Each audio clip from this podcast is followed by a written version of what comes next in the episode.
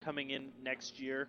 Uh, outside hitter is not really a concern for nope. C S U with Brianna Runnels returning. Yep. Not only not only her, you also have Ellie Gubser. You have Madison Bowles, who yep. um, did not play a ton. She was a freshman last year, a sophomore. I say, very young, so. Yep.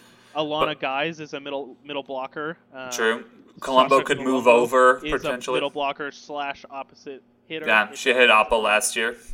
Yeah, so Runnels coming back is the big one, because um, I feel like if you just had her and someone who could set it to her, which I think Zimmerman can do, then I think you've already got an average team, right? Like that yeah. alone makes you average, um, if nothing else.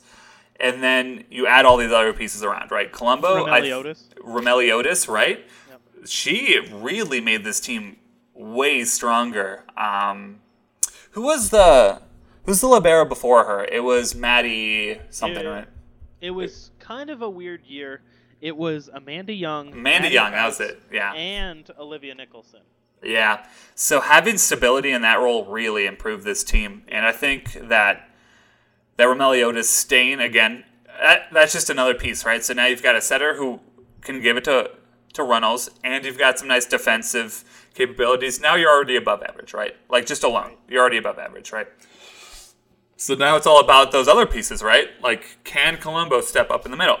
Can you um, really trust Maddie Bowles on the outside, right? Like, is she going to be the girl, right? Is she going to be the woman that steps up in that in that spot?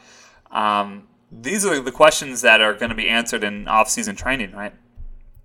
Yeah, which is really going to be stunted, which is the worst time yeah. uh, that could be stunted for Coach Hilbert. But, you know, being a great coach, I'm sure that he's doing what he can, um, as, as much as he can. Uh, some other players that are really going to be important coming in next year are Jenna Heinemeyer, a senior. She'll be a defensive specialist. Uh, Brooke Hudson. Uh, she was a Oh, Brooke Hudson. Yeah, that's another huge piece. Well. Yeah. No, Brooke that's Hudson, big. As a true freshman starting as a defensive specialist, what did she mean to the team, Corey? Well, it's one of those things where you think of volleyball players as a certain body type, right? They're they're tall and they're lanky, right? She was neither of those things. She was nope. she was short and she was always on the court, and it's because she is so good at saving balls that look like they should be spikes. Like they, they look like kills, right? And then you yeah. look and she's diving, she's on the ground, she's getting there, and just you're like, no, wait, oh, yep, all right, makes sense. And you see that enough times, and you're like, she, you can't take her off. Brooke Hudson yeah, needs to be on the court. Yeah, you, you can't. She's very important. She's a firework of a human being, mm. where she's exploding across the ground. She's exploding, uh, you know, at a forty-five degree angle. I saw her jump. At, I'm sitting at the media desk, and she mm. jumped to the point where her knee was past the table. Yeah, and she landed on it. And I, I don't even think myself, being a good, you know, six, seven, eight inches taller than her, I don't think I can get my knee that high. well, and my that... knee is higher. yeah, that's the problem though. Is she needs to take those those bumps with both feet on the ground, uh, yeah. and that's that's something that we've talked about uh, quite a bit in sure. the past. Oh, is, that's something that really riles Coach Hilbert up. Yeah, we we we're close enough. Uh, he can hear us. We can hear him for sure. Uh, so we kind of know certain things that, that bother him, and that's a big one uh, that he really doesn't like. He also doesn't like when she hesitates on those little um, tip kills, the ones that just go yeah. over the block. Uh, she's had a tendency to wait on those a bit, and that's another thing that, that she is working on, that Hilbert and, and her are working on. But as a freshman, those two things are very fixable. So oh, yeah. all of all of the raw kind of athleticism is, is there. The technique will come, right? Those are things that, and she's got a lot of time. But imagine this podcast right now, three years from now, right? Yeah. Like what are what are those people going to be saying about Brooke Hudson? Potentially things that we're saying about Nicholson or um, Oleksek, like right now, right? Like the fact that they're versatile or the fact that they're so core to the team, right? But it's impossible to know that ahead of time. Yeah, it absolutely is. Um, one last thing I want to mention, uh, Jacques-Yvon Liefde also comes ah, back. Yeah. She will be a junior. She has barely played. Um, a bit of that, the, the Jessica Jackson uh, kind of upbringing where she just hasn't had the, the room to play.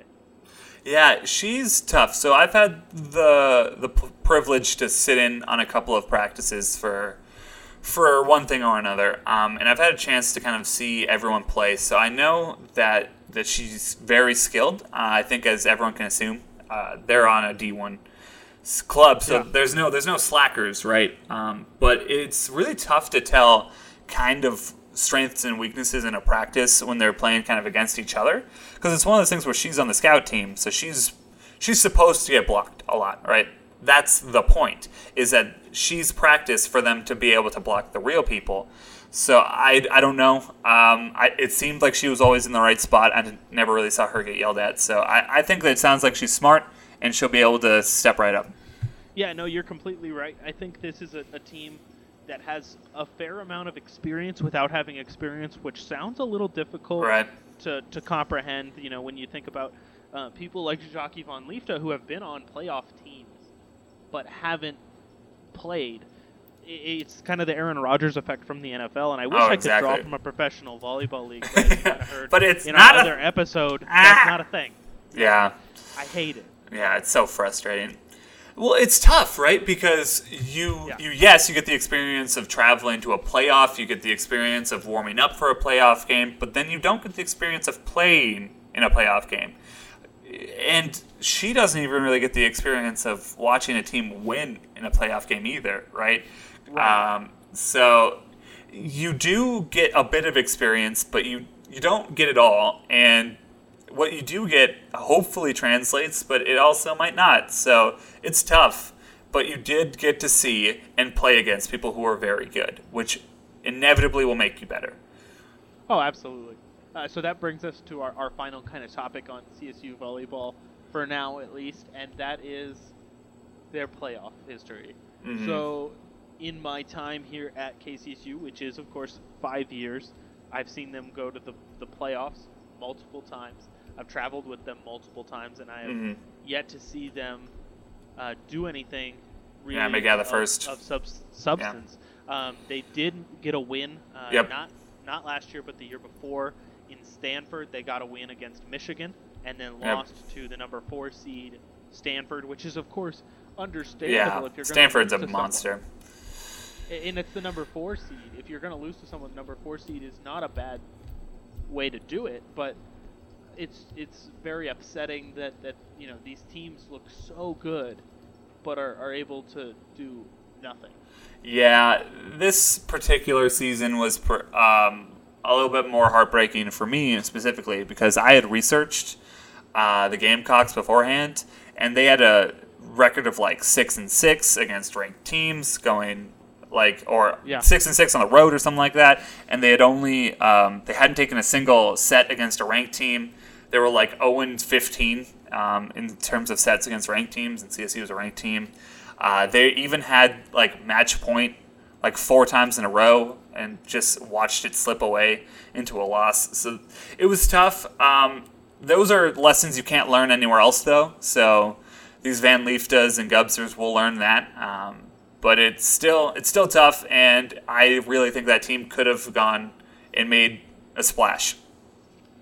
Yeah, I could have I could have seen it as well, and it's it's like you said, it's just heartbreaking to watch when you know this team looks so good and then can't perform against the team that. You know, they, by the numbers, should be. And and even in times where they're playing up against a, a school that's better, like when they played mm-hmm. against Tennessee.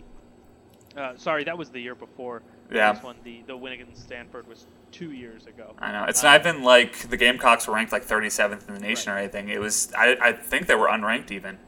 They were unranked. Uh, and when you look at the teams like Tennessee that, that they ended up losing to, mm-hmm. They they were technically supposed to win, but it was probably the closest matchup you could possibly get. Right. Uh, as as C S U in that situation, so it's just it's hard to comprehend how they are, are unable to perform mm. in the playoffs, and how that's any different than beating, you know, say an Oklahoma or or a Michigan in the regular season, or a Florida State. Playoffs are different, baby. Yeah, oh, they are. Always are.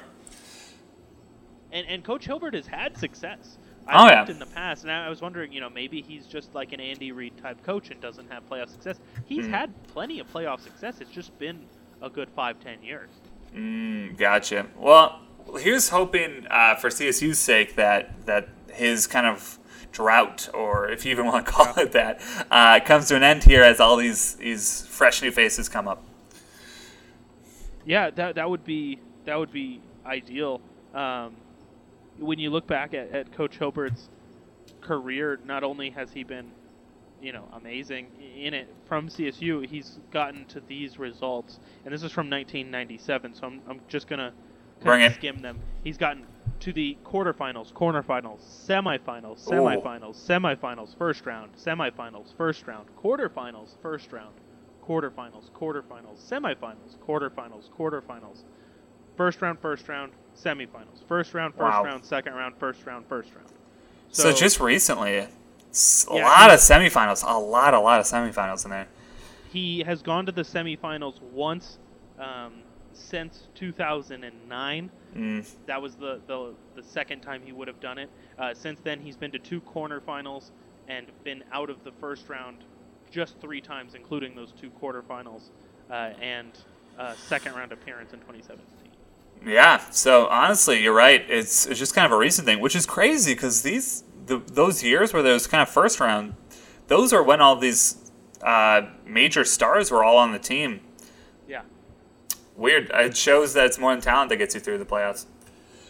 Yeah, re- really, it's it's puzzling to to wonder why, you know, he's had two all-time kill leaders in these last six years or so, and and he hasn't been able to, to get past it, and it really just comes down to uh, overall team composition. Defense uh, was a problem a, a couple of years ago. It's not so much anymore. Right. But uh, Adriana Colbert was on the team the last time he went to the semifinals. Adriana Colbert is currently um, the assistant coach here at C S U. Yeah. Uh, Colbert, when so she was on the team when I first started calling games in two thousand fifteen, and the sports director at the time had given her the nickname LeBron because she was prone to triple doubles. uh, what a nickname to have. Yeah, uh, triple doubles in volleyball. Is it like what is that even? It's kills, blocks, and assists. It depends on the uh, on the game for her. Um, I watched her was it nearly digs? Get a quadruple double. Yes, uh, it was with kills, digs, and blocks. Assists wow. were at I believe nine. Whoa, that's who who gives blocks and assists that much? Yeah, because those are the two weird ones, right? Because you could see like right. kills and maybe digs, right? That one you could see, right. um, blocks and assists. So that's a weird combo. Yeah, it's you know uh, Olivia Nicholson type of of stat line, just right up, where Nicholson would have five kills, five assists, five blocks, right, and and seven digs or something. Right, you're like wow, that's very versatile. Yes, but she's doing it on double the scale. yeah, uh, twice as much. That's which is. Baffling. Yeah, that that just shows that everybody in volleyball kind of has their own place. Um, yeah, and it's all about making them work together. So uh, yeah. we'll see. Yeah, no, it's it's just wild to see, but it's great that she's back. She went uh, and played beach volleyball in South Carolina with the Gamecocks. Interestingly enough, wow. Um, before she.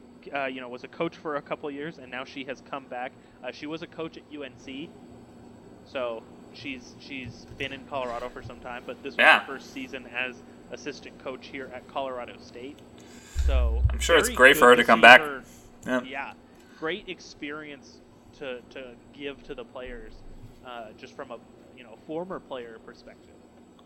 Yeah, it's, it, I don't think that anyone. Um, No matter how, how much game knowledge you have, I think that having someone on the staff who's been there before gives you just so much more to draw upon, even if it's just, like, interpersonal, right? Like, oh, man, doing all this schoolwork is really hard while also being an athlete. It's like, she knows. She did the same schoolwork, and she played on the same team, right? So I, I think that gives you a crazy amount of value, yeah. even if you're not talking about just in game, which I'm sure is a lot of help as well. Yeah, you know, you, like you said, she could even... you know, say, oh, I know that teacher. I've had right. that teacher. Exactly. Um, which, you know, it's something that, you know, you don't consider when you're talking about professional teams or anything like that. But that's a huge, a huge difference. Just having someone that you can relate to as a player is enormous. Right.